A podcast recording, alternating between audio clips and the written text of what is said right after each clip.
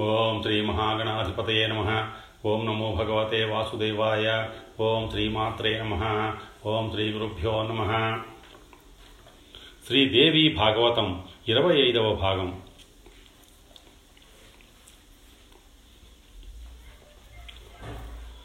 రాజబృందం మధ్యలోకి వచ్చిన సుబాహుడు అన్ని వైపులకు తిరిగి అందరికీ సవినయంగా శిరస్సు వంచి నమస్కరించాడు. రాకుమారులారా ఏం చెయ్యను? సభామండపంలోకి మా అమ్మాయి రానంటోంది. ఎంత చెప్పినా వినడం లేదు. నేను చెప్పాను తల్లి ఎంతగానో చెప్పింది. అయినా సరే ససేమిరా అంటోంది. క్షమించండి. మనసారా నన్ను క్షమించండి. మీకందరికీ పేరు పేరున శిరస పాదాభివందనాలు చేస్తున్నాను. మీ దాసుణ్ణి దాసుడి తప్పులు దండంతో సరి మదర్పిత చందన తాంబూలాది సత్కారాలు ప్రేమతో స్వీకరించి నన్ను కృతార్థుణ్ణి చెయ్యండి. రత్నాలు ఏనుగులు వస్త్రాలు పుష్కలంగా సమర్పించుకుంటాను. సంతోషంగా స్వీకరించండి. మరొక్కసారి చేతులు జోడించి అభ్యర్థిస్తున్నాను. మనసారా మన్నించండి. నా కూతురు నా మాట వినడం లేదు. కాదని గద్దించి బలవంతం చేస్తే ప్రాణాలు తీసుకుంటుందేమో. అప్పుడు ఇంక నా దుఃఖానికి అంతు ఉంటుందా? ఒక్కగానొక్క కూతురు. మీరంతా కరుణ వరుణాలయులు. మహానుభావులు దయచేసి నన్ను అర్థం చేసుకోండి. కన్న కూతురు ఇంత మొండికేస్తుందని నేను అనుకోలేదు మందబుద్ధి. దీనితో ఏమిటి గాని మీరంతా పెద్ద మనసుతో నన్ను క్షమించండి. మీ పాదదాసుణ్ణి నా కూతురిని మీ కూతురుగానే భావించండి దీవించండి. మీ తిరుగు ప్రయాణాలు సుఖంగా జరగాలని కోరుకుంటున్నాను. సుబాహుడి అభ్యర్థనను భూపతులంద అందరూ అంగీకరించారు. ఇంతకన్నా ఏమి చేస్తాడులే పాపం అనుకున్నారు. సింహాసనాల నుంచి లేచారు. ఒక్క యుధాజిత్తు మాత్రం క్రోధ తామ్రాక్షుడు అయ్యాడు. చెట్టంత ఎత్తు లేచాడు. మూర్ఖుడా ఇంత తప్పు చేసి ఇంకా మాట్లాడతావేమిటి? సంశయంగా ఉన్నప్పుడు అసలు స్వయంవరం ఎందుకు ప్రకటించావు? మమ్మల్ని అందరినీ ఎందుకు పిలిచావు? ఇప్పుడు మా దారిన మేం పోవాలా? ఇంతగా మమ్మల్ని అవమానించి నీ కూతుర్ని సుదర్శనుడికి కట్టబెడతావా? ఏ పనైనా చెయ్యబోయే ముందు బాగా ఆలోచించుకోవద్దు. బుడుగు బుడుగు పిలవగానే సరిపోయిందా? ఇప్పుడు మీ అమ్మాయిని సుదర్శనుడికి ఎలా ఇస్తావో చూస్తాను. పాపాత్ముడా ముందు నిన్ను చంపి సుదర్శనుడిని చంపుతాను. నీ కూతుర్ని నా మనువుడు శత్రుజిత్తుకి ఇచ్చి ఇప్పుడే ఇక్కడే తాళి కట్టిస్తాను. ఎవడు అడ్డం వస్తాడో చూస్తాను. ఆ పుడుంగిగాడు సుదర్శనుడు ఏపాటి భరద్వాజాశ్రమంలోనే వీణ్ణి మట్టుపెట్టి ఉందును. ఆ వేళ మహర్షి అడ్డం పడ్డాడు. కనుక బతికిపోయాడు. ఈ వేళ ఎలా తప్పించుకుంటాడో చూస్తాను. నీకు ఐదు నిమిషాలు సమయం ఇస్తున్నాను. బాగా ఆలోచించుకో. నీ భార్యతో మంత్రులతో సంప్రదించు. శశికళను శత్రుజిత్తుకిచ్చి వివాహం జరిపించావో? సబంధీకుడవు. అవుతావు గనక బతికిపోతావు. లేదంటే ఇంతే సంగతులు. ఆలోచించుకో. శుభం కోరుకునేవాడెవడైనా తనకంటే గొప్పవారిని ఉచ్చస్థితిలో ఉన్నవారిని ఆశ్రయిస్తాడు. బంధుత్వం కలుపుకుంటాడు. అంతేగాని సుదర్శనుడి లాంటి దరిద్రుడికి నిర్ధనుడికి ఏకాకికి రాజ్యహీనుడికి పిల్లనిచ్చి పెళ్ళి చెయ్యడు. చేసి ఏమి బాముకుందామనుకుంటున్నావు పిల్ల సుఖ సుఖపడుతుందా? నువ్వు బలపడతావా? రాజనీతి ఏం చెబుతోంది? కులం చూడమంది విత్తం చూడమంది బలం చూడమంది రూపం చూడమంది రాజ్యం చూడమంది దుర్గం చూడమంది స్నేహితుల్ని చూడమంది ఇవన్నీ చూసి పిల్లను ఇవ్వమంది. లేకపోతే సుఖం ఉండదంది. ఆ శ్లోకం చెబుతాను విను. కులం విత్తం బలం రూపం రాజ్యం దుర్గం సుహృజ్జనం దృష్ట్వా కన్యా ప్రదాతవ్య నాణ్యథా సుఖమృచ్చతి ఇది శాస్త్రం నీతి శాస్త్రం రాజనీతి శాస్త్రం. దీనికి తిరుగులేదు. ఆలోచించుకో. ఏది యోగ్యమో అది చెయ్యి. ఊరికే అనవసరంగా దిగులు పడకు అధైర్యపడకు. మతివంతుడివి నాకు మిత్రుడివి కనుక ఇంతగా హితవు చెబుతున్నాను. కటువుగా మాట్లాడానని అనుకోకు. నీ మేలు కోరినవాణ్ణి. వెళ్ళు తీసుకురా మీ అమ్మాయిని. ఒక్క సుదర్శుని తప్ప ఎవరినైనా వరించమను నాకు పేచీ లేదు యుద్ధం లేదు. ఈ రాకుమారులంతా సామాన్యుల? కులీనులు బలీయులు అన్నింటా అందరికీ సమవుజ్జీలు. వాణ్ణి వరిస్తే వీరితో విరోధం ఎలా ఉంటుందో ఊహించుకో. మనకి విరోధం వద్దు నేను చెప్పినట్టు చెయ్యి. లేదంటే శశికళను బలవంతంగా అపహరించి తీసుకుపోతాను చూసుకో. యుధాజిత్తు హెచ్చరికతో సుబాహుడికి చెమటలు పట్టాయి. ఒకవైపు అవమానం మరొక వైపు బెదిరింపు. ఒకవైపు పుత్రిక ప్రేమ మరొక వైపు కింగ్ కర్తవ్యత మానసికంగా నలిగిపోతున్నాడు. దేశ విదేశాల నుంచి వచ్చిన రాకుమారులు రాజబంధువులు తన ప్రజలు ప్రేక్షకులు ఇందరి ఎదుట ఇదొక సన్నివేశం.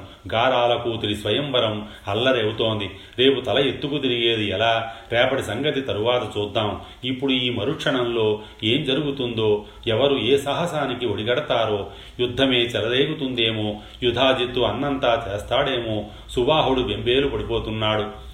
ఏమీ తోచడం లేదు కాలు చెయ్యి ఆడటం లేదు ఎవరిని సలహా అడగడానికి మనసొప్పడం లేదు. అయినా ఏమని అడుగుతాడు ఎవరు మాత్రం ఏమని చెబుతారు? యుధాజిత్తు చివరికి రెండే రెండు దారులు తెరచి ఉంచాడు. సుదర్శనుణ్ణి తప్ప ఎవరినో ఒకరిని వరించాలి లేదంటే ఆహవమో అపహరణమో మొదటిది ఎత్తుగడతో రాకుమారులంతా యుధాజిత్తు వైపు నిలుస్తారు. రెండవది ఏమవుతుందో ఎటుదారి తీస్తుందో అమ్మాయి చూస్తే సుదర్శనుణ్ణి తప్ప మరెవరిని వివాహమాడనని ఖండితంగా చెప్పింది. లేదంటే ప్రాణాలు వదిలేస్తానంటోంది. బలవంతం చేసి ఇష్టం లేని పెళ్ళి ఎలా చెయ్యను? దారి తెన్ను తోచలేదు ఇక ఆలోచించలేకపోయాడు. పొంగి వస్తున్న దుఃఖాన్ని నిలువరించుకుంటూ అంతఃపురానికి వెళ్ళాడు. భార్యను అభ్యర్థించాడు. యుద్ధం తప్పేటట్టు లేదు. నా ప్రాణాలకే ముప్పు వచ్చేట్టుంది. అమ్మాయిని ఒప్పించమన్నాడు. అంతా నీ చేతిలోనే ఉంది అన్నాడు. నీ దాసుణ్ణి గండం గట్టెక్కించు అన్నాడు. ఆమె కంగారు పడుతూ శశికళ దగ్గరకు వెళ్ళింది. పరిస్థితి వివరించింది. తండ్రి దీనావస్థను అర్థం చేసుకోమంది. నీకోసం యుద్ధం జరగడం మన కుటుంబానికి మన దేశానికి క్షేమం కాదు అంది. దయచేసి సుదర్శనుణ్ణి మర్చిపో. మరొక రాకుమారుణ్ణి ఎవరినైనా సరే వరించు. నీ ఇష్టం కాదని ముండికేసి సుదర్శనుణ్ణే వరిస్తే యుధాజిత్తు ఇప్పుడే ఇక్కడే అతన్ని సంహరిస్తాడు. అప్పుడైనా నువ్వు మరొకరిని వరించక తప్పదు. అందుచేత అతన్ని వదిలేయి. మరొకరిని వరించు. నా మాట విను. నీ సుఖము మా సుఖము కోరి చెబుతున్నాను. మా తాపత్రయమంతా నీ సుఖం కోసమే కదా. ఒక్కగానొక్క కూతురివి అల్లారు ముద్దుగా పెంచుకున్నాం. గారావంగా చూసుకున్నాం. నీ సుఖం కన్నా మేము కోరు కోరుకోవలసింది లేదు. ఆలోచించు. అన్ని వేళలా హఠం పనికిరాదు. మనసు మార్చుకో. నువ్వు సుఖపడు. మమ్మల్ని సుఖపెట్టు. తల్లి ఉపదేశించాక తండ్రి కూడా ఇలాగే బోధించాడు. ప్రేమగా లాలనగా లాభనష్టాలు స్పష్టంగా బేరీజు వేసి వివరించాడు.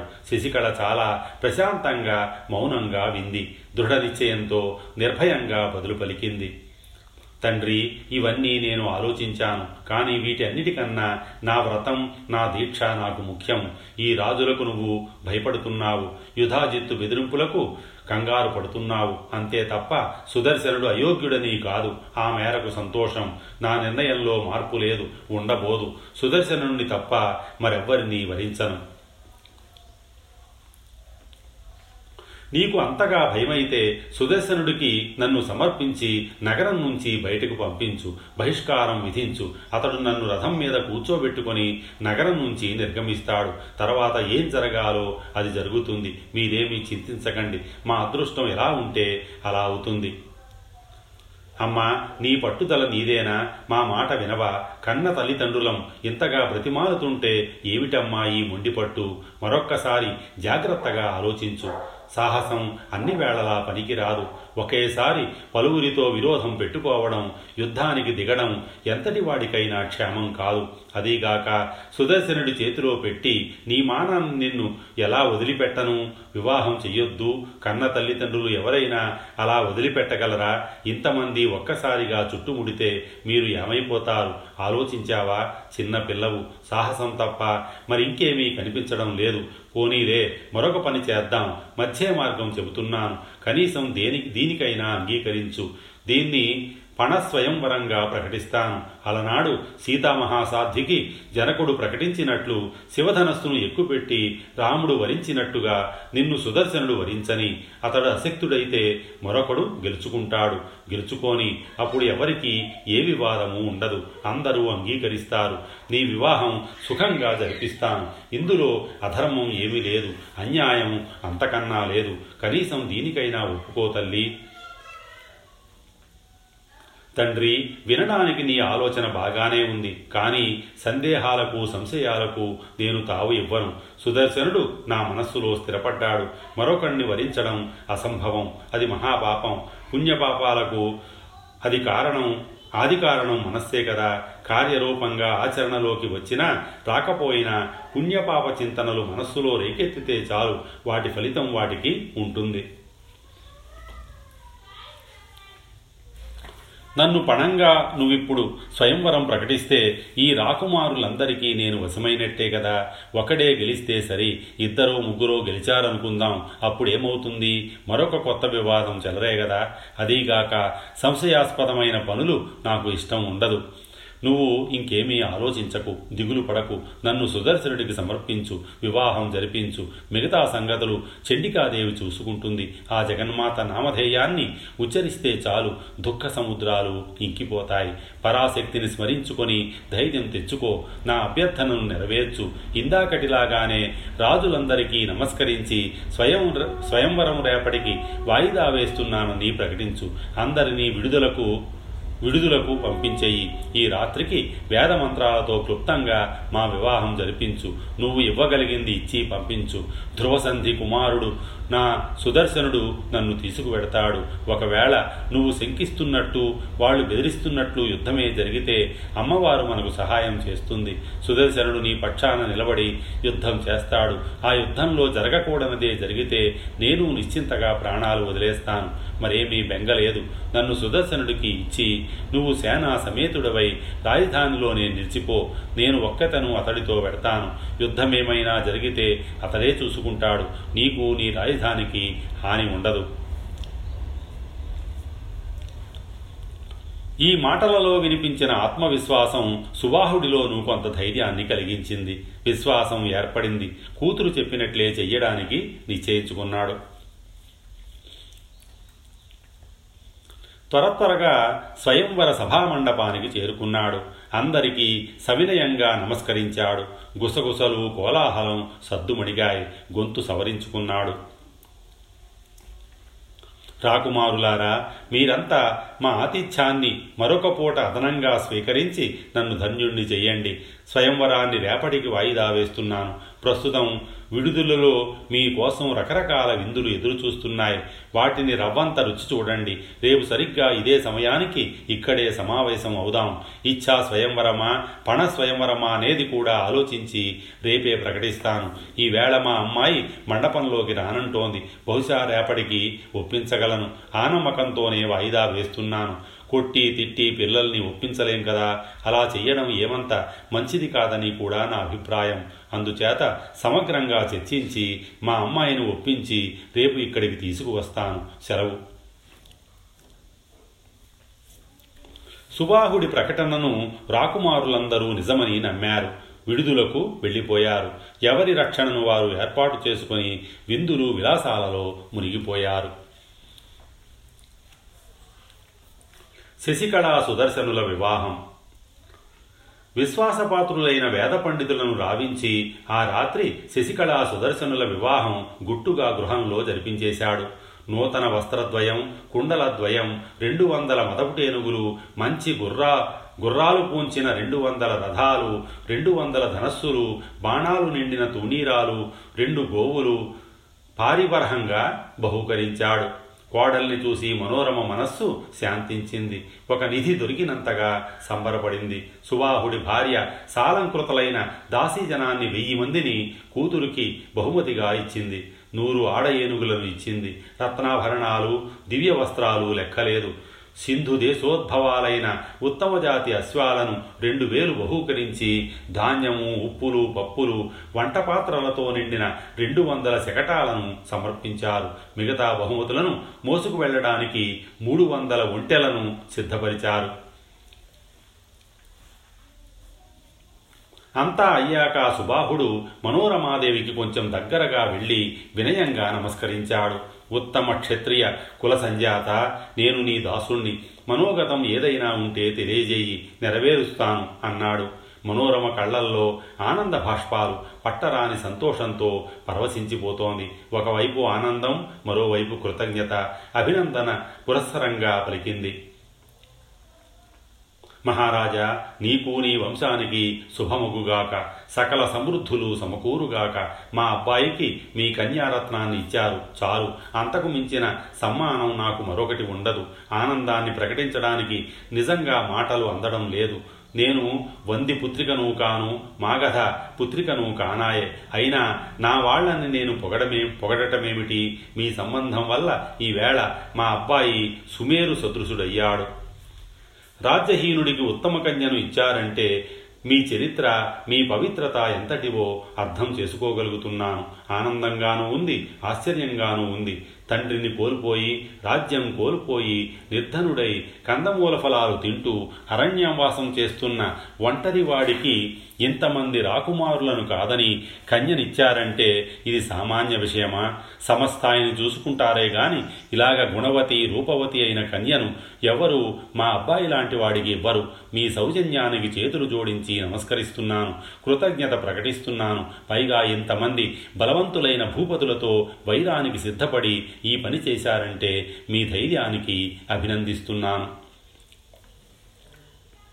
మనోరమాదేవి మాటలకు సుబాహుడు ఎంతో సంతృప్తి చెందాడు. మళ్ళీ నమస్కరించాడు. సవినయంగా ఒక ప్రతిపాదన చేశాడు. రాజపుత్రి మీరు మరోలా అనుకోకపోతే నాదొక మనవి. ఈ కాశీ రాజ్యాన్ని మీరు స్వీకరించండి. నేను సేనాపతిగా ఉంటాను. లేదంటే అర్ధరాజ్యం స్వీకరించండి. వారణాసిని విడిచిపెట్టి మీరు ఆశ్రమంలోనో మరో నగరంలోనో ఉండడం నాకు సమ్మతం కాదు.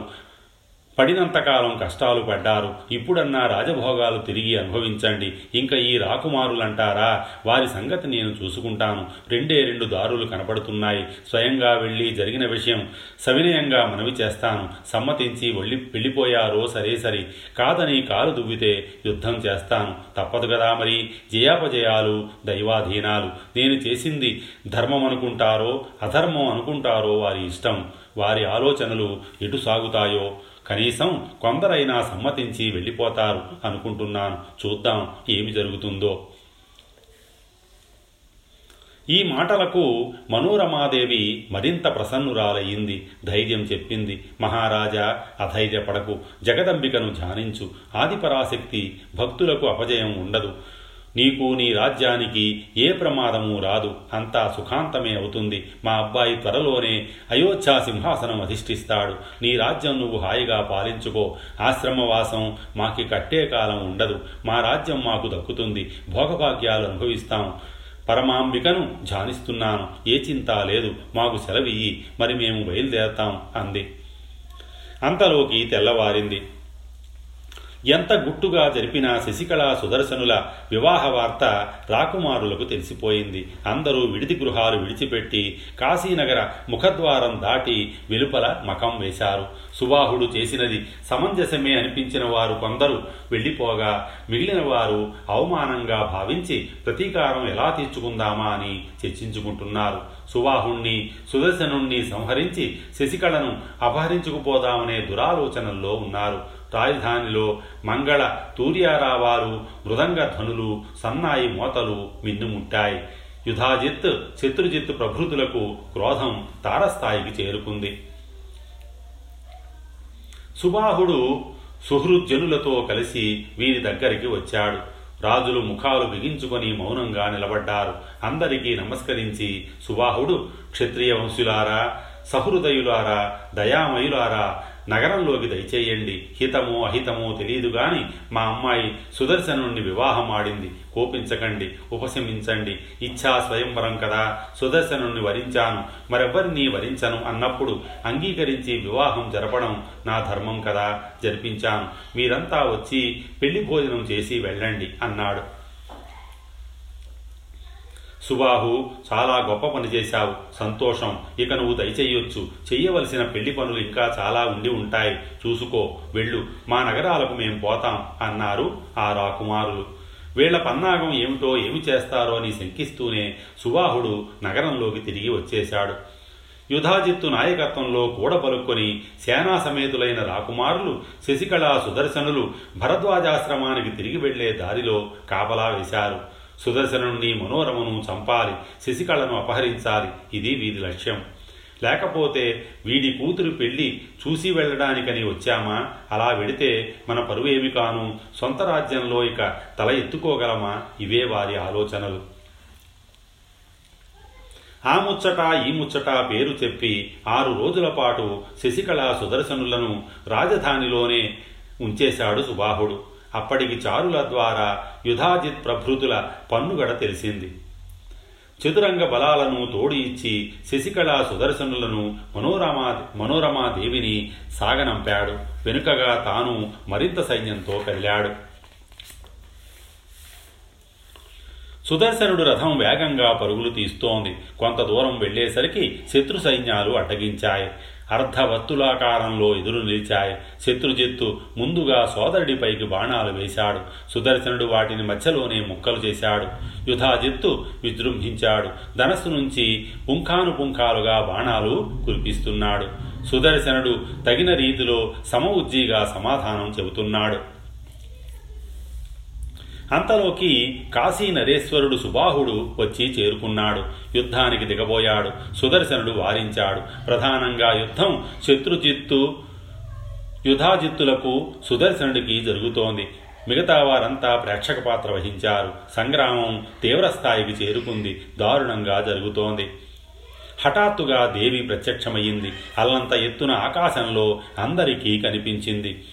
సింహవాహన సమారూఢ వరాభూషణ భూషిత నానా దివ్యాయుధధర దివ్యాంబర పరిధాన మందార సుమమాలిక విరాజమాన రాజులంతా ఆశ్చర్యచకితులయ్యారు. సైనికులు నిశ్చేష్టులయ్యారు. ఎవరు ఈ సింహవాహన? కన్నది కాదు విన్నది కాదు. ఏమిటి వింత అనుకున్నారు?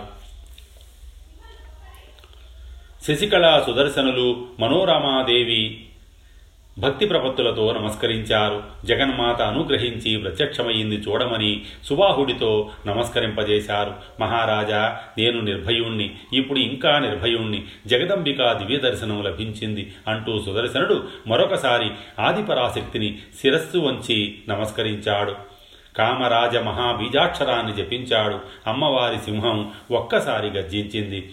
శత్రు సైన్యంలో ఏనుగులు గుర్రాలు కకావికలై పరుగులు తీశాయి. ఒక్కసారిగా ఝంఝా మారుతం వీచి శత్రు సైనికుల కళ్ళల్లో దుమ్ము కొట్టింది. సుదర్శనుడు సేనాపతిని పిలిచి చెప్పాడు జగన్మాత మనకు రక్షగా నిలిచింది. ఈ శత్రురాజులు అలా బొమ్మల్లా నిలబడి చూస్తూనే ఉంటారు. ఇదే మార్గాన నిర్భయంగా మన ప్రయాణం సాగించండి. నిరాటంకంగా గమ్యం చేరుకుందాం అన్నాడు. యథావిధిగా రథాలు కదిలాయి. యుధాజిత్తు అక్కసుతో మండిపడ్డాడు. తోటి రాజులను ఉసికొలిపాడు. ఏమిటిలా బొమ్మల్లా నిలబడి ఏదో వింత చూస్తున్నారు? చంపండి నరకండి. సుదర్శనుణ్ణి నరికి పోగులు పెట్టండి. ఇంతమంది బలాఢ్యులను అవమానించి ఒక బలహీనుడు కన్యను తీసుకుపోతుంటే చూస్తూ ఊరుకుంటారేమిటి? సింహం మీద కూర్చున్నంత మాత్రాన ఒక ఆడదానికి భయపడుతున్నారా? ఏమిటి పిరికిదనం? ధైర్య సాహసాలే మన ఊపిరి. లేవండి విజృంభించండి ఉపేక్షించకండి. వీణ్ణి చంపి కన్యను అపహరించాలి. సింహానికి దక్కవలసింది నక్కకు చిక్కడానికి వీలు లేదు. ఇలా హెచ్చరిస్తూనే యుధాజిత్తు సుదర్శనుడిపై శరవృష్టి కురిపించాడు. సుదర్శనుడు తన ధనుర్విద్యా వైభవాన్ని ప్రదర్శిస్తూ అంతకు రెండింతలుగా బాణాలను ప్రయోగించాడు. ధనస్సు నిరంతరం మండలాకారంలో కనిపిస్తోంది. బాణాలను ఎక్కుపెట్టి విడుస్తున్న కుడి చెయ్యి నిరంతరం కుడి చెవి దగ్గరే కనిపిస్తోంది. అంబుల పొది నుంచి ఎప్పుడు బాణం తీస్తున్నాడో ఎప్పుడు తొరుగుతున్నాడో ఎప్పుడు లాగుతున్నాడో ఎప్పుడు వదులుతున్నాడో ఇవి ఏవి ఎవరికీ కనిపించడం లేదు. బాణాలు మాత్రం శరపరంపరగా వచ్చి పడుతున్నాయి. ఏదో ఒక కొత్త యంత్రంలో నుంచి వస్తున్నట్టుగా వచ్చి పడుతున్నాయి. జగదంబిక చిద్విలాసం తిలకిస్తోంది. ఉన్నట్టుండి కేవలం రెండు బాణాలు విడిచిపెట్టింది. శత్రుజిత్తు ఉదా యుధాజిత్తులు మరణించారు. రథాల నుంచి నేలకు ఒరిగిపోయారు. మహామహారాజులంతా ఆశ్చర్యపోయి చూస్తున్నారు. సైనికులైతే ఆయుధాలు చేజార్చి ఎక్కడి వాళ్ళు అక్కడే బిగిసిపోయారు. సుబాహుడు చాలా సంతోషించాడు. హే దుర్గతి నాశిని దుర్గే అంటూ చేతులు జోడించాడు. జగన్మాతను స్తుతించాడు. నమో దేవ్యై జగద్ధాత్ర్యై శివాయై సతతం నమ దుర్గాయై భగవత్యై తే కామదాయై నమో నమ నమ శివాయై శాంత్యై తే విద్యాయై మోక్షదే నమ విశ్వవ్యాప్త్యై జగన్మాత జగద్ధాత్ర్యై నమ శివే. అమ్మా నీవు నిర్గుణవు నేను సగుణుడను. బుద్ధితో ఎంత ఆలోచించినా నిన్ను తెలుసుకోలేను. భక్తుల ఆర్తిని తొలగించి తొలగించే పరా పరాశక్తివి నువ్వు. నీ ప్రభావం ఇంత స్పష్టంగా ప్రకటమవుతుంటే ఏమని స్తుతించను? ఎలా స్థుతించను వాగ్దేవతవు నువ్వు. సర్వత్రా నువ్వే. బుద్ధి విద్య మతి గతి అన్నీ అందరికీ నువ్వే. ఆత్మరూపవు. సర్వమనోనియంత్రివి. నిన్ను సృజించడమైన నీ అనుగ్రహం లేకుండా సాధ్యం కాదు. నీ గుణాలను బ్రహ్మాది దేవతలు నిరంతరం స్తుతిస్తున్నారే గాని ఇప్పటికీ పారం ముట్టుకో ముట్టలేకపోతున్నారు. ఇక నేననగా ఏపాటి ఇంతకాలము సజ్జన సాంగత్యం లేక చిత్తశుద్ధి లేక నిన్ను స్తుతించలేకపోయాను. ప్రాసంగికంగానైనా ప్రస్తావించలేకపోయాను. ఇప్పుడు సుదర్శనుడు అల్లుడు కావడంతో అద్భుతమైన నీ దివ్యరూప సందర్శన మహాభాగ్యం లభించింది. ధన్యుణ్ణి దేవి ధన్యుణ్ణి. బ్రహ్మాది సకల దేవతలు మహర్షులు మహాయోగులు నిరంతరం కాంక్షించే నీ దివ్య దర్శనం ఎవరికీ దక్కనిది. నాకు శమదమాదులు ఏమీ లేకుండా సులభంగా దక్కింది. ఇది కేవలం నీ దయ. నువ్వు నిజంగా భక్తానుకంపన పరాయణవు ఇంతకన్నా నిదర్శనం ఏమి కావాలి?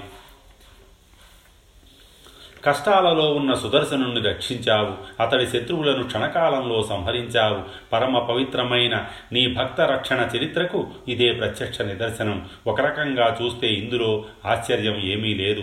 నీ భక్తుణ్ణి నీ సేవకుణ్ణి నీవు కాపాడటం అతడి యశస్సును దశ దిశలకు వ్యాపింపజేయడం ఇది నీకు సహజ గుణం. జనన మరణాది భయాలను తొలగించే దివ్యశక్తివి. చరాచర జగత్తుకి ప్రాణప్రదవు. పాపపుణ్యాలకు అతీతవు. ఒక జపం కానీ ఒక సేవ కానీ ఏమీ తెలియని అజ్ఞానిని నన్ను కరుణించావు దివ్య దర్శనం అనుగ్రహించావు.